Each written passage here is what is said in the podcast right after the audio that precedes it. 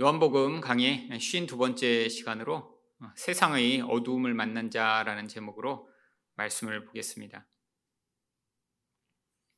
예전에 뉴스에서 어려서부터 눈에 장애를 가지고 태어난 한 아이가 나온 적이 있습니다.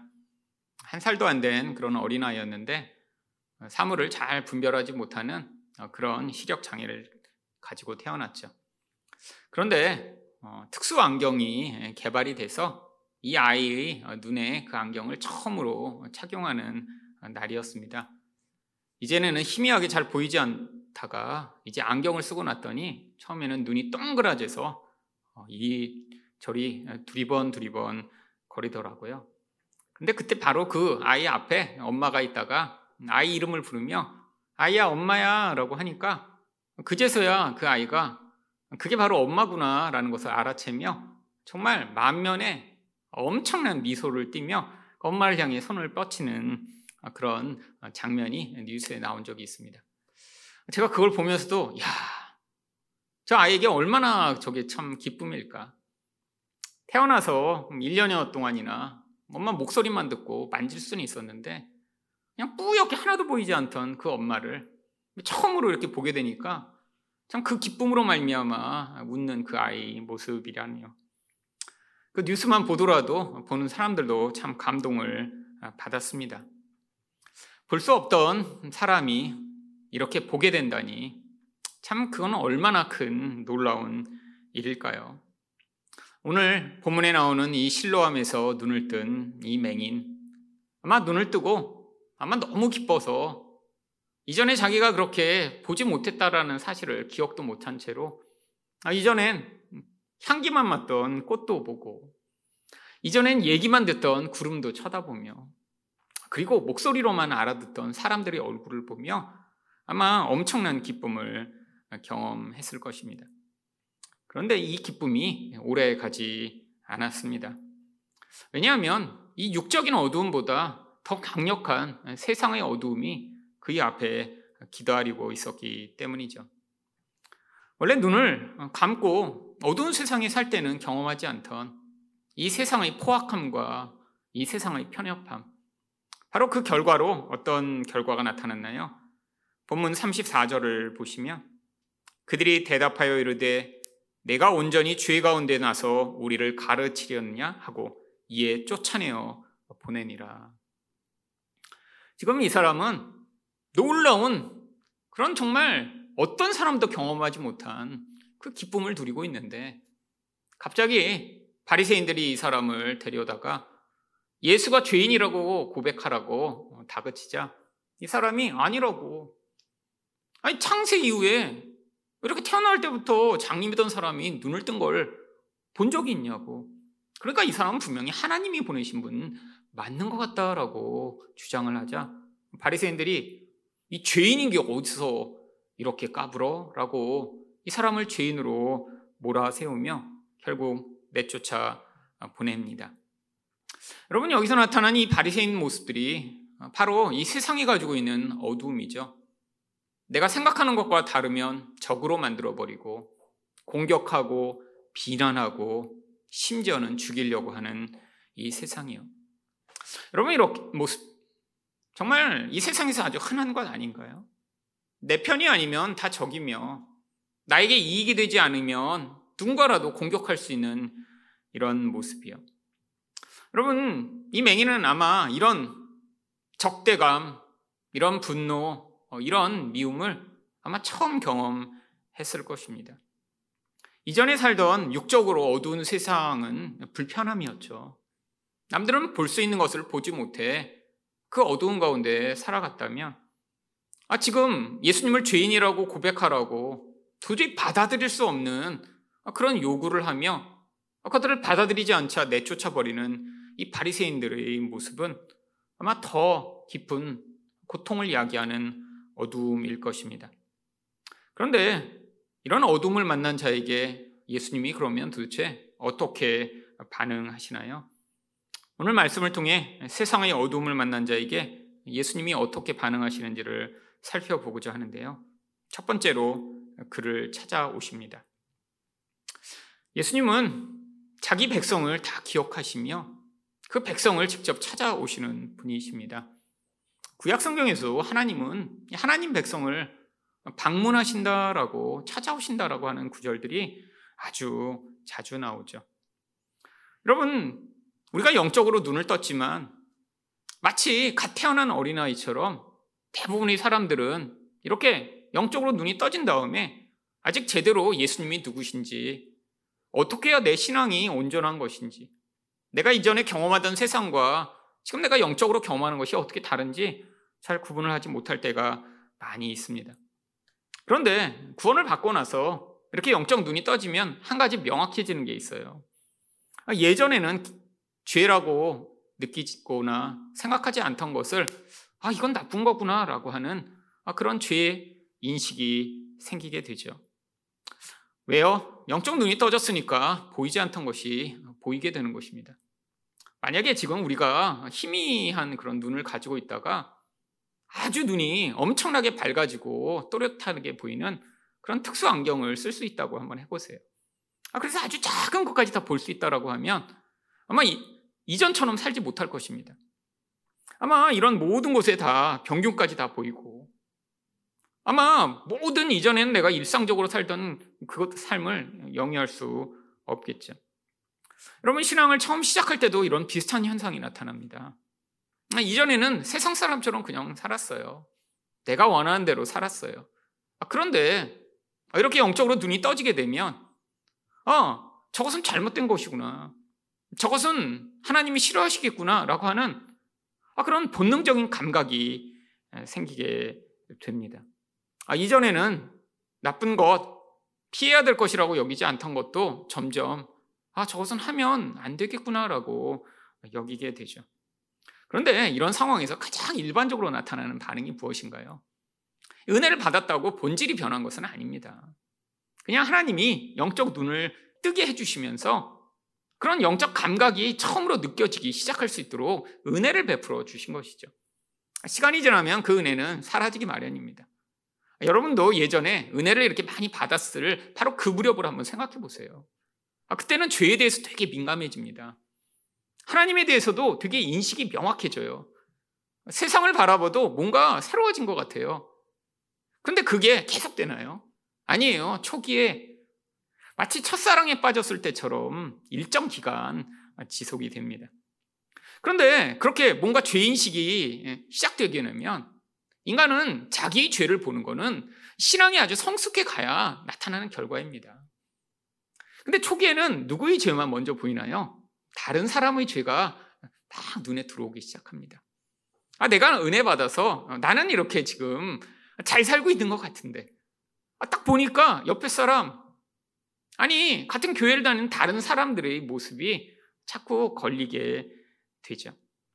결국 그때부터 무엇이 시작되나요? 다른 사람에 대한 판단과 정죄가 시작되죠. 아, 이렇게 은혜를 받은 사람들이 일반적으로 나타나는 그런 결과입니다. 저도 20대 때 제가 은혜를 많이 받고 아 그래서 내가 이렇게 참 은혜 가운데 새로워졌다라는 그런 느낌이 있을 때 그것과 동시에 제 안에서 엄청나게 커졌던 한 가지 생각이 바로 다른 사람에 대한 판단과 비판이었습니다. 왜냐하면 나는 저 사람들과 다른 존재가 된것 같은 느낌이었거든요. 은혜로 말미암아 그래서 기도도 했고 은혜로 말미암아 말씀도 보니까 자꾸 나는 괜찮은 사람이 된 것 같은 착각에 빠지게 되면서 주변 사람들에 대한 판단과 그런 정죄가 점점 커졌죠. 아, 물론 지금과 비교하면 이런 예전의 목사님들 가운데는 진짜 수준 미달의 그런 목사님들도 아주 많이 있었습니다. 아마 지금의 판단 기준으로 보면 아, 정말 목사하면 안 되는 그런 분들도 예전엔 많이 있었죠. 뭐 깡패하다가 목사 됐다. 아, 그래서 어떤 분은 그냥 욕하는 게 자기 전매 특거예요. 그냥 설교하다가도 뭐 무슨 새끼 뭐 막 욕을 막 해요.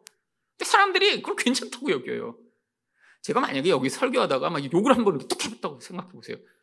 여러분, 그럼 여러분 계속 다니실 수 있을까요? 지금은 허용이 안 됩니다. 근데 어려서부터 제가 가봤던 그런 집회에서는 막 목사님들이 막 욕해요. 막 성, 예배 드리러 온 성도를 향해서도 막 무슨 무슨 연, 막 이렇게 하고. 근데 사람들이 그게 은혜롭다고 생각하는 그런 시대도 있었습니다. 심지어는 제가 신학교에 갔을 때 저희 교단에서 아주 유명한 목사님이 설교하러 오셨는데 그분이 신학생들 모아놓고 그때 어떤 설교를 하셨는데 20년이 지난 지금까지도 제가 신학교 다니며 3년 동안 매일같이 채플 드리며 들었던 모든 다른 설교들은 다 잊어먹었는데 그 설교 하나만 기억하고 있습니다. 왠지 아세요? 무슨 설교를 하고 가셨냐면 너네가 앞으로 목사가 되면 나와 있는 차 중에 가장 좋은 차를 목사가 반드시 타야 성도들이 시험 받지 않고 교회를 다닐 수 있다. 그래서 나도 현존 나와 있는 가장 좋은 차를 탄다. 이게 목회의 노하우다라고 얘기를 하고 가셨습니다. 그날 얼마나 충격을 받았는지 그분 이름이랑 교회랑 차종까지 아직도 기억이 나요. 근데 알고 보니까 우리 교회 바로 한 500m 옆에 그 교회가 있습니다. 제가 여기 걸어가다 봤어요. 그 교회 이름 딱 보는 순간에 그 목사님 얼굴과 차가 생각이 나더라고요. 얼마나 그때 충격을 받았는지. 여러분 그런 분들이 계셨죠. 근데 뭐 그런 분들을 제가 그래서 마음으로 아주 많이 미워했습니다. 많이. 근데 그런 분만 미워했나요? 아니요. 저희 판단의 대상은 거의 대부분의 목사님들, 교수님들, 신학생들이었습니다. 매일매일 그들이 잘못이 보이는 거예요. 여러분, 제가 기쁘고 행복했을까요? 아니, 은혜는 받고 있는데 그 은혜가 내 본질 안에서 나를 바꾼 게 아니라 하나님이 지금 어떤 목적을 향해 나를 그 은혜로 붙들고 가시고자 잠깐 은혜를 허락하셨던 건데 마치 내 본질이 변화된 것처럼 나는 아, 나는 괜찮은 자라고 생각하며 다른 사람들의 죄를 보고 다른 사람의 잘못을 보고 계속 비판하고 정죄하는 저희 모습. 여러분 그런데 만약에 그 판단의 기준으로 지금의 저를 판단하면 아마 저 또한 제가 20대 때 가 했던 그 기준을 통과하지 못했을 것입니다. 20대 때에 비하면 열정도 많이 사라졌고 20대 때 비하면 헌신도 지금 그때 같지 않고 20대 때 비하면 기도도 그렇게 많이 하지 못하니까요. 근데 20대 때보다 달라진 것 한 가지가 있습니다. 그게 뭔지 아세요? 제가 죄인이라는 사실을 하루 종일 인식하고 있습니다. 그렇기 때문에 나는 하나님의 은혜가 없으면 살 수 없다는 사실 또한 제가 계속 인식하고 있습니다. 이 죄에 대한 인식이 다른 사람을 향해 뻗쳐나가던 것에서 이제 내 본질 자체를 제가 받아들이고 아 나는 이런 죄인이라 하나님의 은혜가 없으면 한순간도 살 수 없구나라는 사실로 제가 저를 받아들이게 된 것이죠. 여러분 그랬더니 달라진 것이 무엇인가요? 다른 사람을 판단하고 정죄하고 더 나아가서 심판하고 싶어하는 그 욕구에서 아주 많이 자유롭게 됐습니다. 여러분 좀 모자란 사람을 봐도 아 괜찮아 인생이란 긴 시간 가운데 하나님이 개입하시겠지라고 생각하고 아, 특별히 예전에 제가 가장 판단의 대상으로 올려놓고 있던 신학생 목회자들을 바라볼 때뭐 지금은 오히려 불쌍하고 긍휼히 여기는 마음이 제 안에 아주 많이 있습니다.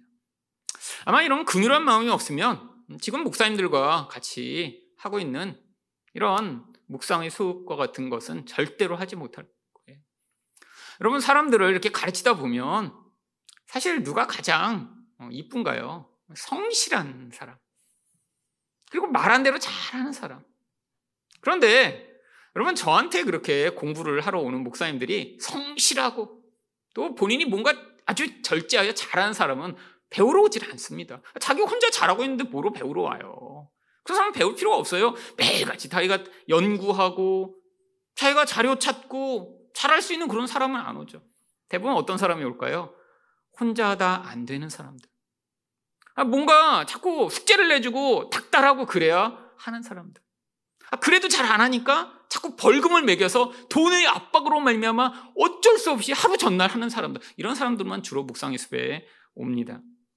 아마 제가 20대 때의 저희 기준으로 보면 그런 분들을 보면 야 저렇게 불성실해 갖고 어떻게?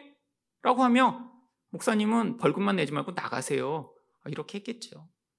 아, 근데 요즘은 제 마음이 얼마나 넓어졌는지 그냥 벌금 내는 것만 해도 감사해요. 아 그래 우리 묵상에서 회비가 늘어나니까 나중에 언젠가 다시 모이게 되면 우리가 부패라도 먹어야지 이런 마음으로 다 받아줍니다. 그랬더니 지난주에는 아무도 숙제를 안 해왔더라고요. 아, 뭐 그래도 괜찮습니다. 뭐 매주 하니까요. 지난주에 못했으면 이번 주에 하면 되고요. 그래서 요즘은 얼마나 마음이 넓어졌는지 아예 학기 초에 그냥 숙제 안 할 사람은 한 학기 벌금을 미리 내고 그냥 한 학기를 청강하는 제도를 만들어서 그냥 미리 벌금을 내고 그냥 들으시는 분도 있어요. 그래서 당당하게 줌에다가 청강, 뭐 숙제 X 이렇게 하고 그냥 당당하게 들으세요. 너무 당당하죠? 아, 그리고 그 숙제도 또 한 학기 동안 많이 내야 되면 부담을 될까봐 그래서 5만 원으로 숙제를 전부 안 하면 몇십만 원 내야 되는데 그냥 5만 원까지만 내도록 그래서 미리부터 5만 원 회비를 내고 그냥 듣는 분도 계십니다. 왜요? 숙제하기 싫어서 듣고는 싶은데 여러분 근데 그런 분들을 봐도 오지 않는 분들보다 얼마나 귀해요. 매주 시간을 내서 그렇게 몇 시간씩 와서 성경을 배우고 듣는다는 거 그것만 해도 굉장히 귀하고 좋은 것입니다. 여러분, 근데 이런 변화의 본질에 무엇이 있었나요? 제가 노력을 했더니 아니 다른 사람의 이런 연약함과 죄는 제가 점점 보지 않게 되고 저희 죄를 보게 된 것인가요? 아니요. 이건 노력의 결과로는 절대 나타날 수 없는 것입니다. 바로 오늘 본문 35절 말씀처럼 예수께서 그들이 그 사람을 쫓아냈다 하는 말을 들으셨더니 그를 만나사 이르시되 내가 인자를 믿느냐? 여러분 예수님이 찾아오셔서 그 예수님과 함께 있다 보니까 이제 그 예수님 빛이신 그분을 만나 자신의 어두움에 대해 점점 인지하게 돼서 그렇죠. 여러분, 결국 다른 방법이 없습니다. 우리 본질은 자기 죄를 인정하고 받아들이는 건 그거는 정말 어려운 일이에요. 여러분, 이 인간의 다른 사람에 대한 판단, 다른 사람의 정죄는 그건 본질적인 것입니다. 여러분, 자기 죄를 스스로 인정해 내가 잘못했다라고 하기 위해서는 정말 자기를 객관화시키고 자기 본질 안에서부터 튀어나오는 그 죄와 연약함이 만들어내는 결과가 얼마나 파괴적인가를 아주 수없이 반복해서 경험하지 않으면 절대로 할 수 없는 일이죠. 여러분, 인간은 문제만 생기면 항상 어떻게 하나요? 투사를 해서 다른 사람이 잘못을 찾아냅니다. 자기 잘못 때문에 뭔가 문제가 생기겠죠. 여러분, 관계에서 문제가 생기는 경우에 딱 한 사람만 잘못하는 경우가 있나요? 아, 물론 정말 진짜 나쁜 놈을 만나면 그렇게 되는 경우도 있을 수 있습니다. 근데 대부분의 경우에 항상 서로 서로 문제의 원인을 제공해요. 근데 대부분 문제가 생기면 자기 자신은 어떻게 생각하나요? 아, 저 사람이 왜 저럴까? 아, 저 사람이 저래서 저래. 항상 다른 사람에게 모든 이유를 찾아내죠. 그러니까 되게 억울한 거예요. 관계가 깨어지거나 문제가 생기면 나만 피해자가 된 것 같고, 나만 상처받은 것 같고, 나만 배신을 당한 것 같고, 근데 사실은 또 그 사람의 입장을 들어보면 그 사람은 또 그 사람 나름대로 이유가 다 있습니다. 서로 관계에서 이렇게 문제가 생겼는데도 우리는 그걸 인정하기가 쉽지 않죠. 여러분, 노력해서 절대 안 됩니다. 여러분, 여러분이 이렇게 노력하면 뭐 여러분의 이렇게 등을 보실 수가 있나요? 불가능하니까 거울로 보는 거죠. 그건 뭐, 아, 물론 뭐 서커스단에서 이렇게 노력해갖고 이렇게 모가지가 이렇게 뒤로 꺾어진 사람이 있을 수는 있겠지만 일반적으로요. 아무리 노력해도 자기 등은 볼 수가 없습니다. 똑같습니다.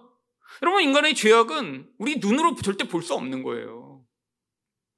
여러분, 그러니까 우리 영혼이 열려서 자기 영혼 안에 뿜어져 나오는 그 어둠을 보기 위해선 참된 빛 앞에 서서 그분이 찾아오셔야 되는데 그분이 오셨다면 여러분의 인생 가운데 점점 나타나는 일이 아, 나는 이렇게 멋진 사람이 되고 있구나. 나는 이렇게 선한 사람이 되고 있구나가 아니라 아, 나는 이 본질에서부터 영혼이 어둠이 가득하며 아, 그래서 이 어둠으로 말미암아 나 이 욕구를 채우고자 끊임없이 우상 숭배하는 죄인이구나라는 사실을 깨닫게 되는 것이죠. 여러분 이렇게 돼야 다른 사람의 죄와 잘못이 아니라 자기 자신의 죄와 잘못을 보게 되고 그 결과로 나타나는 것이 타인에 대한 은혜며 사랑이며 긍휼인 것입니다. 여러분 그래서 하나님의 자녀들에게는 반드시 무엇을 요구하시나요? 바로 이런 원수에 대한 사랑을 요구하시죠. 왜요? 아, 이거는 만들어내고 노력해서 아, 그런 모습을 우리는 절대 가질 수 없기 때문이죠. 하나님과 관계를 맺으며 그 빛 대신 예수 그리스도와 함께 있다 보면 자연스럽게 나타나는 결과이기 때문이죠. 여러분 예수님이 뭐 괜찮은 사람만 찾아오시나요? 아니에요. 바로 똑같은 어두움을 가지고 있는 우리에게 찾아오십니다. 근데 그 예수님이 찾아오신 사람들은 어떤 경험을 하게 되나요? 바로 스스로는 예수님을 찾을 힘도 없고 아니 내가 아무리 노력해도 예수님께 가까이 갈 수 없는데 그분이 나에게 오셔서 자격 없는 자신을 받아주시며 은혜를 베푸신다는 사실을 경험하게 되죠.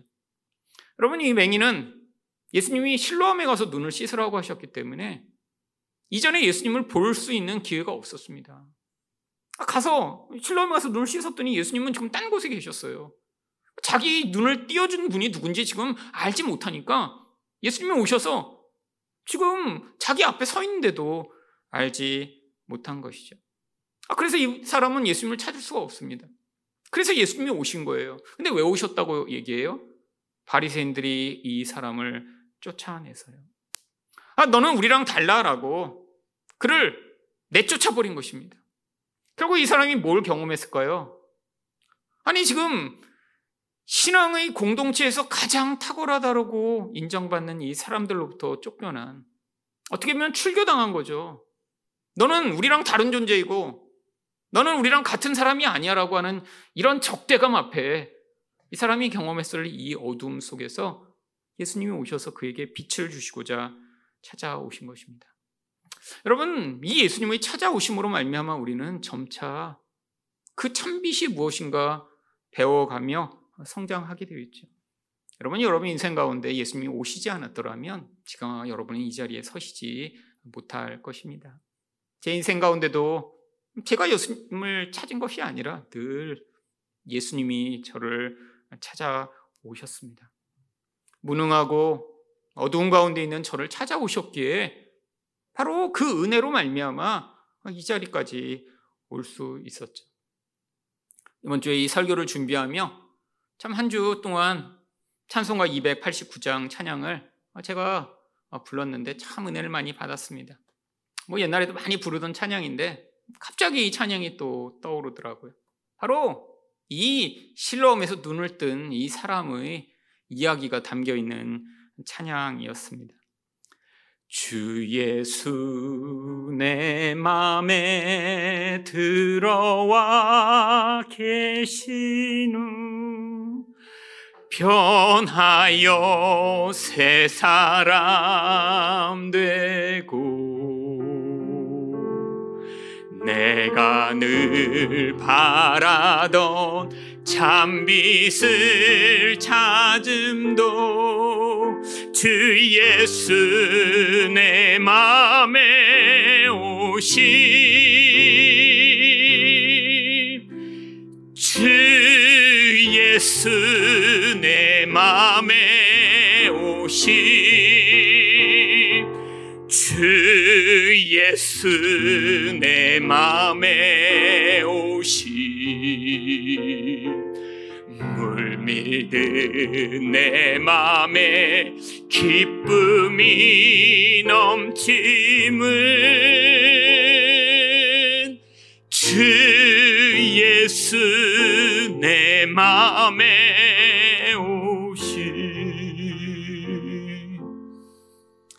여러분 예수님이 오시지 않고는 우리는 참빛을 절대로 찾을 수가 없습니다.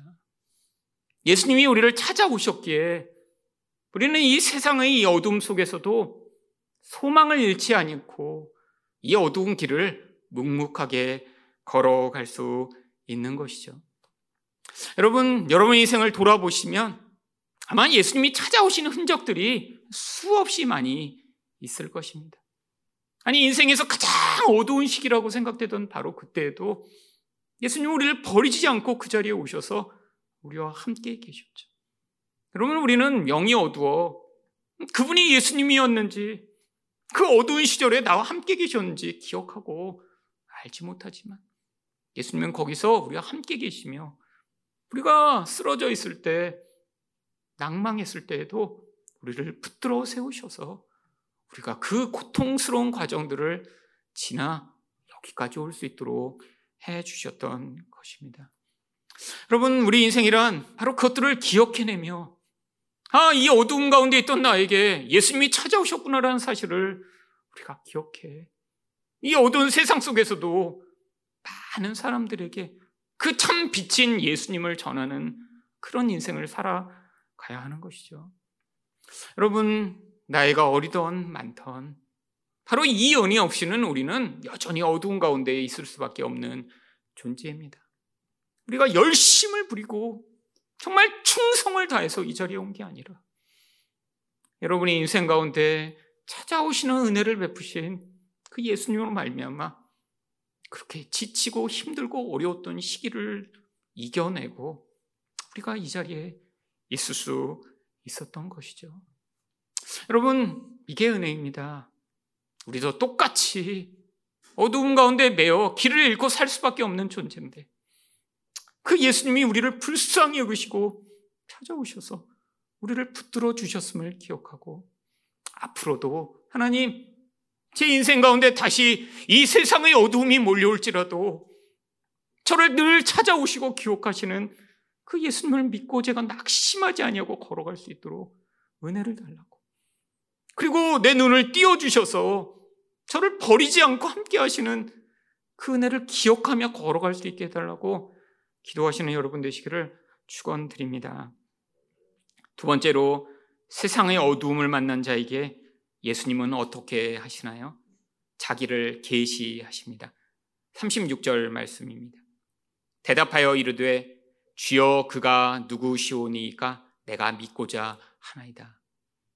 지금 예수님이 앞에 오셔서 너가 그를 믿느냐라고 물어보시는데 지금 이 사람은 한 번도 예수님을 만난 적이 없기에 누군지 지금 알지 못해서 도대체 나에게 알려주시면 내가 믿기를 원합니다라고 고백합니다.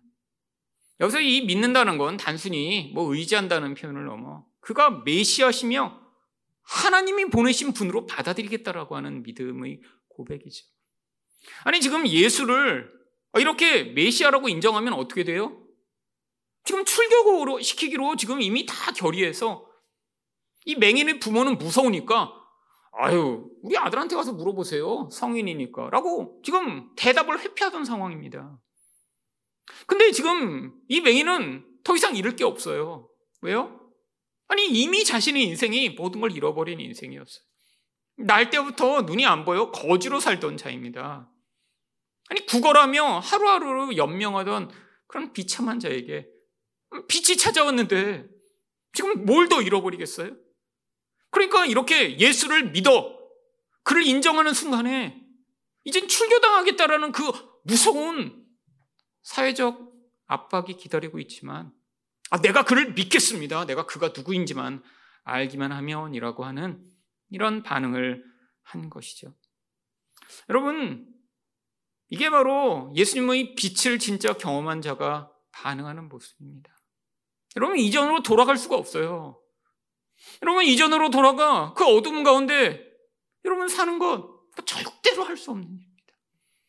여러분 물론 저도 신앙의 오랜 여정을 거쳐 여기까지 왔지만 정말 제가 예수님을 인격적으로 만나기 전에 저희 모습과 지금 제가 경험하는 것은 너무 큰 차이가 있습니다. 그때로 돌아가 훨씬 더 많은 좋은 것들이 저에게 약속되더라도 저는 절대로 지금 예수님을 만나 그 하나님이 주시는 그 은혜를 포기할 수 없습니다.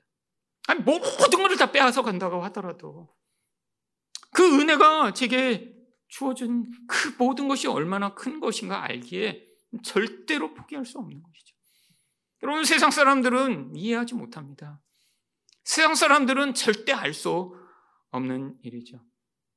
이번 주에 어떤 분이 이제 자기가 암에 걸렸는데 그 암 투병을 통해 무엇을 깨달았는지를 이제 방송에서 나와서 어, 이렇게 이야기를 한 것을 어떤 사람들이 이제 캡처해서 올린 것을 보았습니다. 네, 이제 그 사이트는 뭐 예수 믿는 사람들을 위한 사이트도 아니고 이게 뭐 공영방송에서 이 사람 암에 걸린 사람을 이렇게 이제 취재에다가 올린 것 같아요. 아, 이 사람이 그런 고백을 하더라고요. 자기가 암에 걸리기 전에는 자기가 그렇게 큰 죄인인지 몰랐는데 자기가 암에 걸리고 났더니 아, 정말 자기는 하나님 없이는 살 수 없는 그런 죄인임을 깨달아 오히려 더 그 은혜가 너무 커서 오히려 감사하다라고 아, 그렇게 고백을 했더라고요. 여러분 세상 사람들이 거기에 답글을 뭐라고 달한 줄 아세요? 야 예수를 믿으면 다 저렇게 미치는구나. 아 기도해서 예수, 하나님이 암을 고쳐주지 않고 그러니까 저렇게까지 정말 사람이 정신적으로 세뇌가 돼 아, 저런 이야기를 하네. 도대체 이해할 수 없는 거예요. 아니 신이라고 믿었는데 그 신이 암을 고쳐주지 않았어요. 그럼 세상 사람의 입장에서는 그 신을 버리고 또 다른 신을 찾든지 다른 방법을 찾으며 요구를 해야 되는데 오히려 암을 걸려 고쳐주지 않는 그 하나님을 오히려 내가 죄인이고 근데 그 하나님의 은혜가 얼마나 큰지 이제 하늘나라에 하나님이 그 은혜로 나를 받아주실 줄 내가 믿습니다라고 하는 고백을 이해하지 못하니까 세상들은 그런 반응을 하더군요. 여러분 하지만 참 빛을 본 자들은 절대 포기할 수 없습니다. 여러분 정말 눈을 감다가 눈을 떴다고 생각해 보세요. 아니 근데 영적으로도 마찬가지입니다. 여러분 세상에서 어두움 가운데 나밖에 알지 못하고 살던 자. 아, 그래서 늘 불안하고 두렵고 원함은 있지만 그 욕구가 채워지지 않아 불행하게 살던 우리 인생 가운데 하나님이 참 기쁨과 은혜를 베푸셔서 그것을 맛본 자가 다시 어떻게 세상으로 돌아가 하나님을 버릴 수 있을까요? 바로 이런 자에게 예수님이 자신을 계시하십니다. 37절 말씀입니다. 예수께서 이르시되 내가 그를 보았거니와 지금 너와 말하는 자가 그이니라. 처음부터 예수님이 오셔서 툭툭 치신 뒤에 내가 너 눈 고쳐준 바로 그 예수야 라고 말씀하시지 않았어요. 왜요? 이 사람이 그 고백을 끌어내시고자요. 아, 진짜 그 예수를 믿는 그 믿음의 고백을 끌어내시고자요. 여러분, 하지만 이제 그 고백이 온전한 고백임을 아니, 예수를 믿겠다라고 자기 인생의 그 모든 사회적 관계와 모든 것들을 다 포기하고라도 나는 당신을 믿겠다라고 하는 이런 고백을 하는 걸 보시며 내가 바로 그 예수다라고 예수님이 말씀하신 것이죠. 여러분, 예수님이 우리 인생 가운데도 지금 우리가 이런 예수님이 어떤 분이신지 바로 알아 그분을 믿기를 원하셔서 계시를 주십니다. 물론 근데 지금은 예수님이 이렇게 직접 찾아오시지 않죠. 지금은 예수님을 우리는 말씀을 통해 알 수 있습니다. 계시란 게 뭐죠? 원래 가려져 있던 것을 이제 열어 그 가려진 것이 드러나 보게 되는 것을 계시라고 하는 거예요. 여러분 근데 이 계시에는 사실은 어떤 아주 놀라운 특징이 있습니다. 이렇게 감춰져서 그냥 보면 이게 뭔지 다 알 수 있는 건 사실 그건 그냥 비밀에 불과해요. 여러분 제가 뭐 만약에 손에 뭔가를 이렇게 감추고 있다가 딱 그렇게 봤는데 어 물병 뚜껑이네 이렇게 알게 되면 이건 계시가 아니에요. 이건 그냥 비밀입니다. 제가 이걸 잘 감췄으면 보기 전까지는 몰라요. 근데 몰래 이렇게 보거나 들으면 에이 그거 그거잖아 알게 되면 그거는 비밀이에요. 그냥 시크릿입니다. 근데 계시는 그렇지 않아요. 봐도 몰라요. 아 그래서 계시는 그냥 모두가 볼 수 있게 다 그냥 나타나 있습니다. 근데 누구만 알 수 있어요? 그 계시를 풀어낼 수 있는 눈이 열린 사람만 알게 돼요. 여러분 그러니까 서로 서로 이게 무엇인가 서로 이야기가 돼서 알아야 됩니다. 그러고 나면 남들은 다 몰라요. 제가 만약에 눈을 이렇게 깜빡하면 아, 어떤 의미를 전달해서 한다고 서로 약속을 했다고 생각해 보세요. 그럼 제가 설교하다가 눈을 깜빡하고 나면 여러분은 아 이런 거구나 금방 알아채시겠죠. 여러분 근데 남들은 몰라요. 어, 눈에 뭐가 꼈나? 목사가 자꾸 눈을 깜빡여 설교하다가. 그럼 모르는 사람은 봐도 몰라요. 그래서 요한 계시록을 계시록이라고 부르는 것입니다. 세상 사람들은 보면 뭐야 이거? 뭐 하늘에서 운석이 떨어지고 뭐 666을 어디다 찍어? 아마겟돈 전쟁이 일어난다고? 여러분 그래서 영화를 만드는 거죠. 여러분 근데 성경을 아는 자, 눈이 열린 자들은 그것을 보며 아, 누군가 여기다 666을 썬다는 얘기가 아니라 이 마귀의 이 모든 하나님 노릇하러 가는 계획이 다 실패로 돌아갈 것임을 알게 되고 하늘에서 운석이 떨어져 세상이 망하는 게 아니라 이 땅의 모든 죄악과 인간의 욕망을 하나님이 어떻게 심판하실지를 그것을 통해 보여주며 이 마귀의 나라가 영원한 것 같지만 우리 하나님 나라가 영원히 서서 그리스도가 왕으로 통치하실 그 날이 곧 임할 것임을 우리는 그 말씀을 통해 깨닫게 되는 것이죠. 여러분 이게 계시입니다. 여러분 성경 전체는 예수 그리스도에 대한 계시로 가득합니다. 여러분 벌써 제가 이 계시의 말씀을 여러분과 나눈 지 8년째가 돼가고 있습니다. 아, 금방 8년 지나갔어요. 8년 동안 제가 열심히 여러분과 나누려고 했는데 아직 성경책 전체 가운데 아직 한 6분의 1도 못한 것 같아요. 여러분 앞으로 갈 길이 멉니다. 주일날은 이제 겨우 네 번째 책 하고 있잖아요. 여러분 지금 성경 두꺼운 책이 얼마나 많은데 그렇다고 제가 뭐 100살까지 살면서 설교할 것도 아니고 이제 얼마 안 남았습니다. 8년이면 벌써 이제 얼마 안 남았죠. 여러분 그러니까 뭘 하셔야 돼요? 여러분이 그 계시를 통해 예수를 알고자 애쓰셔야죠. 여러분 주일날 한 번 설교 듣는 것으로 아, 내가 예수 다 알았다 이럴 수가 어떻게 있나요? 여러분 어떤 분야에 대해서 뭔가 전문가가 되고 잘 알려면 최소한 10년은 투자하셔야죠. 여러분 10년 동안 근데 일주일에 한 번씩 30분씩 여러분 뭔가 투자해 갖고 전문가가 되실 수 있나요? 여러분 일주일에 한 번 30분씩 40분씩 피아노 쳐 갖고 한 10년 지나고 나서 왜 이렇게 피아노가 안 늘지? 여전히 도레미밖에 못 치겠네. 이게 정상이죠. 아니 일주일에 한 번 3, 40분 피아노 친 다음에 10년이나 내가 피아노 얼마나 피아노 치셨어요? 저 10년 피아노 배웠는데요. 쳐보세요. 도레미파 어, 이거 한, 안 틀리고 다 쳤다고. 그러면 와 10년 잘하셨군요. 이러는 사람이 어디 있어요? 누군가 피아노를 10년 쳤다고 그러면 하루에 두세 시간씩 이렇게 쳤구나. 이렇게 하는 게 10년 친 거죠. 여러분 교회 몇 년 다니셨나요? 1년 다녔으면 괜찮습니다. 1년 다녔으면 이제 창세기는 어디쯤 있고 마태복음 어디쯤 이제 이제 분간하는 정도. 근데 교회 다닌 거 세 보니까 40년인데 아직도 구약에 뭐 오바다 그럼 오바다? 오바다 어디서 들어본 것 같은데? 그럼 이거 심각한 거죠. 무슨 내용인지는 전혀 기억 안 나는데 이름도 헷갈려. 여러분 오바다 하면 내용이 기억나세요 지금? 아 하나님이 이런 말씀을 하셨구나. 아마 여기 두 분쯤 기억나는 것 같아요. 그런 분들은 이렇게 당당한 모습으로 교만한 눈을 이렇게 가지고 계시고 나머지들은 이렇게 눈을 깔면서 아, 오바다 오바다 오바다 오바다. 여러분 교회 30년 다녀도 지금 잘 몰라요 성경을. 여러분 그 다른 통로로 예수를 알 수 있는 길이 있나요? 사실 없습니다. 하나님이 말씀으로 예수를 계시하시도록 창세기부터 계시록까지 우리에게 하나님 말씀을 완전하게 주신 거예요. 여러분 얼마나 말씀에 대한 사랑이 깊은가가 여러분이 예수님의 계시를 얼마나 잘 받아들이냐 그 깊이와 차이가 나타나는 것입니다.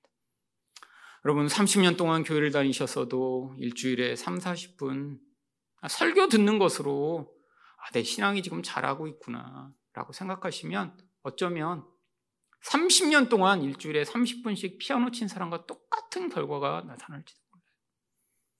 여러분, 우리 안에 예수님을 진짜 알고 싶은 열망이 음, 여러분 찾아오셔야죠.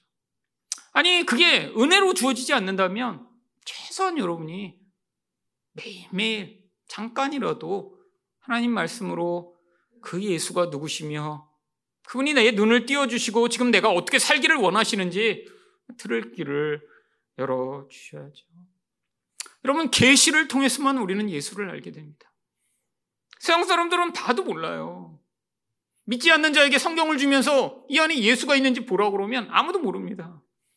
근데 믿는 자들은 보고 알고 그분을 더 사랑하게 되고 그분이 어떤 분인가 그 계시의 깊이만큼 믿음이 성장해 나가게 되어 있는 것이죠. 여러분 예수님이 이렇게 자기를 계시하시자 그때 어떤 반응이 나오나요? 38절입니다. 이르되 주여 내가 믿나이다 하고 절하는지라. 여러분 이 절한다라는 게 성경에서는 경배한다, 예배한다라고 하는 것입니다. 여러분 알아야 예배하죠. 여러분 모르는 대상 예배할 수 있나요? 아니에요. 예배라는 게 무엇인가요? 한 존재에게 찬양과 경배를 올려드리며 그분이 최고의 대상이라고 우리가 인정하는 태도가 예배입니다.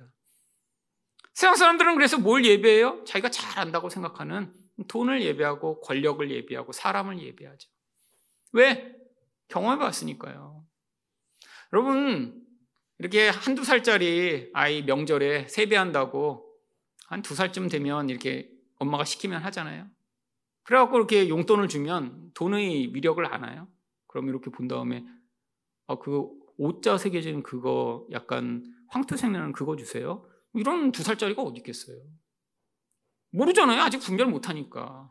여러분 근데 한네 살, 다섯 살만 돼도 이제 뭔가 번호가 크고 뭔가 엄마 아빠가 더 좋아하는 게 뭔지 이게 눈치를 챕니다. 그리고 뒤에서 엄마가 시잖아요. 그쪽 이쪽 오자 있는 이쪽으로 가라. 뭐 이렇게 두 개 주려고 그러면. 여러분 이제 학교에 가요. 그러면 초등학생만 돼도 이제는 압니다. 내가 좋아하는 것들은 항상 숫자가 커요. 마트에 가서도 딱 보는데 엄마 이거 사줘 그랬는데 안 돼. 막 보니까 50만 원. 이거는 근데 돼. 보니까 500원. 이제 알아요. 내가 별로 안 좋아하는 거는 싸고 내가 좋아하는 거는 비싸구나. 여러분 이제 금방 망합니다. 여러분 어렸을 때부터 이건 반복적으로 체감되는 거예요. 반복적으로. 성인이 되면 어떡할까요? 그렇게 많이 경험한 걸 예배하게 되죠. 다 예배합니다. 왜? 인생 내내 영향을 미쳤어요. 왜 우리는 저렇게 좋은 차 못 타? 아우, 저 비싸잖아. 아, 비싼 거 타려면 돈이 최고구나. 반복적으로 학습하게 돼. 결국 예배하게 됩니다. 여러분, 우리는 왜 예수님을 예배하지 못하나요? 지금 너무 몰라서 그래요, 솔직히. 아, 그분에 대해 아는 게 거의 없어요, 솔직히. 아니, 주일날 와서 가끔씩 들었던 얘기 외에 내가 개인적으로 그분에 대해 아는 건 별로 없어요. 아, 그것도 그래서 주일날 와서 좋은 설교만 들었어야 되는데, 아, 또 이상한 교회 다녀갖고 목사님이 맨날 그냥 기도하고 병 낫고 막 이런 교회, 순복음교회 같은데 오래 한 30년 다닌 다음에 오셨으면 지금 솔직히 예수님과 관계가 거의 없어요. 여러분, 우리는 계시를 통해서만 예수를 알고 예수를 알아야 그 다음 경배하며 예배하며 그분이 누구신가 우리 인생 가운데 어떤 다른 분보다 다른 것보다 의지하고 살아갈 수 있는 것이죠. 여러분 예수님의 계시를 받아 그 예수님을 예배하는 여러분 되시기를 축원드립니다. 하지만 이 사람은 그래도 복받은 자예요. 예수님이 찾아오셔서 자기를 계시하시고 아, 그래서 그분을 예배하는 그 자리에 섰는데 그 놀라운 은혜를 받지 못하는 자들이 있죠. 그들에 대해 예수님이 39절에서 이렇게 말씀하십니다. 예수께서 이르시되 내가 심판하러 이 세상에 왔으니 보지 못하는 자들은 보게 하고 보는 자들은 맹인이 되게 하려 함이라. 여러분 우리는 하나님이 심판하시는 거면 뭐 나쁜 놈을 막 하늘에서 번개 내려 죽이시고 막 땅이 갈라져 막 구약에 나타났던 그런 무서운 형벌처럼 사람을 삼켜버리는 형벌이 임할 거라고 생각하는데 그러면 예수님은 심판을 뭐라고 얘기했어요? 보지 못하는 자들은 보게 되고 본다고 하는 자들은 보지 못하게 되는 게 그게 심판이래요. 여러분 이건 뭐 아무것도 아닌 거 아니에요? 우리가 생각할 땐 그렇죠. 여러분 영혼의 관점에서 보면 무서운 심판입니다. 여러분 내가 지금 보지 못하는 자라고 스스로를 인정하는 자. 하나님 나는 볼 수 없어. 그래서 다 의존해야 됩니다. 내 인생 가운데 예수 없으면 나는 그냥 장님이에요. 예수님 나를 붙들어 주시고 불쌍히 여겨 주세요라고 하는 겸손한 자들은 하나님이 영적인 눈을 띄워 주셔서 하늘나라와 영광을 보며 이 세상을 살게 되며 그리고 그게 단순히 그 나라만 보게 되는 게 아니라 이 땅을 떠나서는 그 영원한 나라에 가서 살며 그 나라를 누릴 수 있게 해주신대. 이 땅에서 나는 똑똑해요. 아, 내가 보는 판단이 맞아요. 더 이상 그래서 누굴 말을 듣거나 누구를 의지할 필요가 없어요. 아, 내가 가지고 있는 게 너무 많아서 내 인생을 내가 계획하며 아, 심지어는 다른 사람의 인생마저도 내가 책임질 수 있는 능력이 있는 것 같아요. 그래서 예수 안 믿어도 돼요. 이런 사람들은 어떻게 돼요? 영적 어두움 가운데 이 땅을 살다가 아니 그 영원한 하나님 나라를 맛보지도 경험하지도 못한 채 죽어서 그 영원한 어두움 가운데 살게 되는 거니까 그게 심판이라는 거예요. 여러분, 우리는 다 이 어두운 가운데 살다가 죽을 수밖에 없는 자입니다. 근데 하나님이 택한 자들에게는 이 겸손함을 허락하시고 눈을 띄워 주셔서 여기서 그 나라를 사모하게 하셔서 그 나라에 가게 해 주시죠. 여러분 근데 참 안타까운 건 이 심판당하는 자들은 그게 심판인지조차 깨닫지 못해요. 왜? 지금 자기가 어떤 상황인지 전혀 알지 못하기 때문이죠. 이게 영적 어두움이 가져오는 무서운 결과입니다. 40절을 보시면 바리새인 중에 예수와 함께 있던 자들이 이 말씀을 듣고 이르되 우리도 맹인인가? 그럼 이게 세상 사람들의 거예요. 자기 죄를 인정하지 못하고 예수 믿지 못하게 되는 게 얼마나 무서운 심판인가 깨닫지 못하는 이 모습. 아, 우리가 맹인이야. 여러분, 그때 예수님이 41절에서 뭐라고 말씀하시나요? 예수께서 이르시되 너희가 맹인이 되었더라면 죄가 없으려니와 본다고 하니 너희 죄가 그대로 있느니라. 여러분, 육적으로 지금 내가 잘 판단하고 잘 사는 그거, 그게 축복이 아니라는 거예요. 결국 인간은 모두 죄인인데, 아니, 내가 볼고, 내 판단이 옳고, 나는 그래서 더 이상 예수를 의존하지 않아도 되는 교만한 사람들은 그 죄에 매여 있다 결국 죄의 결과인 영원한 사망을 얻게 되는데, 결국 나는 볼 수 없습니다. 그래서 예수님이 필요하십니다라고 고백하는 자들에게는 이 죄에서 벗어나 영원한 참 빛, 생명을 얻는 길로 우리를 인도하신다는 것이죠. 여러분, 여러분에게는 예수님이 정말 필요하신가요? 여러분의 삶에서 오늘도 어제도 아니 내일도 매일처럼 우리 예수님이 필요해요. 예수님 저를 불쌍히 여기시고 저를 인도해 주시고 제게 은혜를 베풀어 주세요라는 겸손한 마음으로 이 예수님이 주시는 은혜를 누리시는 여러분 되시기를 축원드립니다.